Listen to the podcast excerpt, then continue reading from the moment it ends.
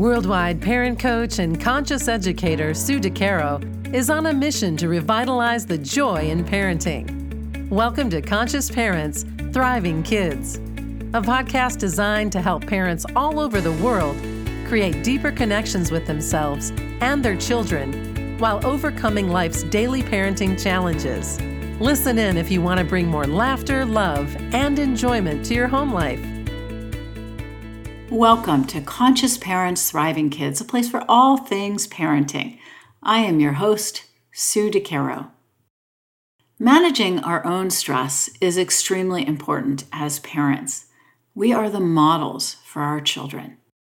And as each new day passes by, many parents are experiencing significant emotions themselves and seeing them simultaneously within their children. Many of my clients ask me about the anxiety they are beginning to see come to light within their children. And anxiety rates among children have been on the incline for a number of years, and even more so now in 2020. So, anxiety in its mildest form is often a way to cope with life. Some of the anxiety that we experience in our lives is simply just a part of life. Other times, anxiety can be a learned response. Children can adopt these learned responses when they are modeled for them. When you are raised in a family where there is an abundance of fear or anxiety, you learn, adapt, and become what presents itself in front of you, unless you cognitively and consciously make the choice not to do so. So let's take a closer look at anxiety as a learned response. A myriad of things happen in a child's life that can cause stress. The largest influence for that child is how you, the parent in your child's life, express frustration, concern, and worry. Modeling those emotions and coping mechanisms is precisely how our children learn to navigate this world and their own emotions. It's not simply about what you do and say, but also about what you do not say, your nonverbals, your facial expressions, and your body language as well. You know what they say the apple doesn't fall far from the tree. Well, that metaphor applies here. If we're not conscious of our influence on our children's emotional regulation. So, as parents, we actually teach our children anxiety oriented responses and cues. We do this from our own actions, reactions, and unresolved emotions. When a child witnesses a parent in a state of anxiety, they pick up on the unsettling energy and they absorb it. They begin to unconsciously perceive and therefore learn as they watch with wide eyes how we navigate our own lives.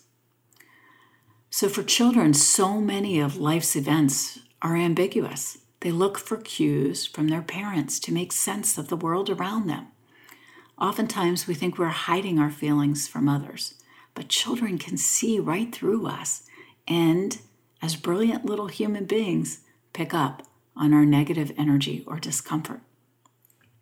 So, if you notice that your child is displaying responses full of anxiety, stress, or worry, take a look at how your own behavior may be a model for them. First, support them through whatever emotions they may be experiencing, but don't forget to spend some time with introspection.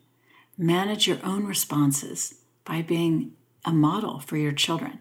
This is the first step in teaching and demonstrating to your children how they can navigate difficult emotions in a positive and productive manner.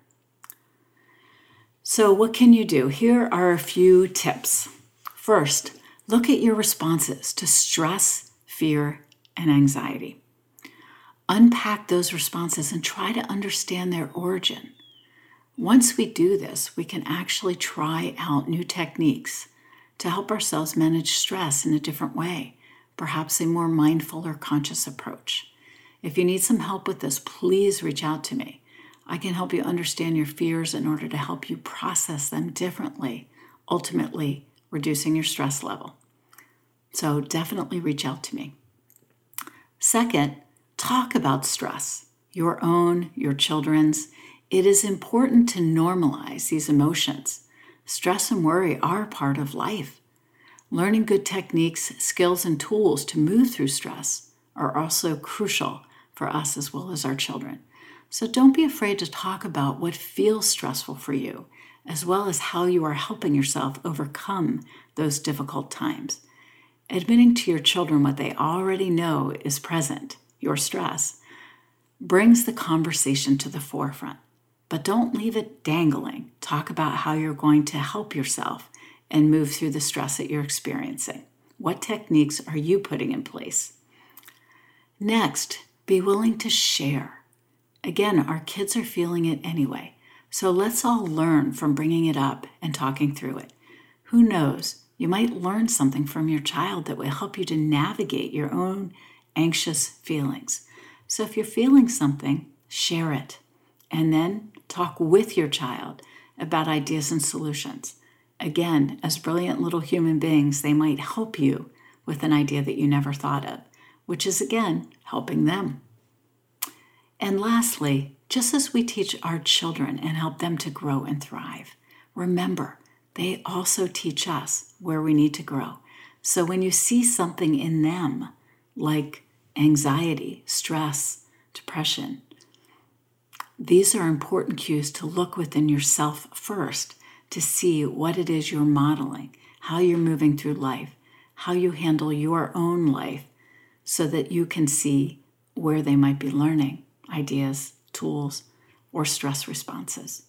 We want to be good models for our children, and that takes an important step, an introspective step at looking at ourselves first and finding our own techniques.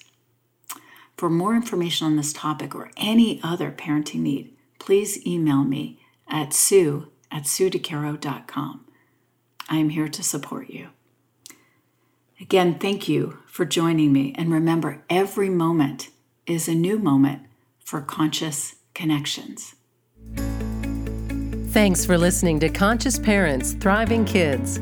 If you like what you heard, the best compliment you can give us is to share this podcast with a friend.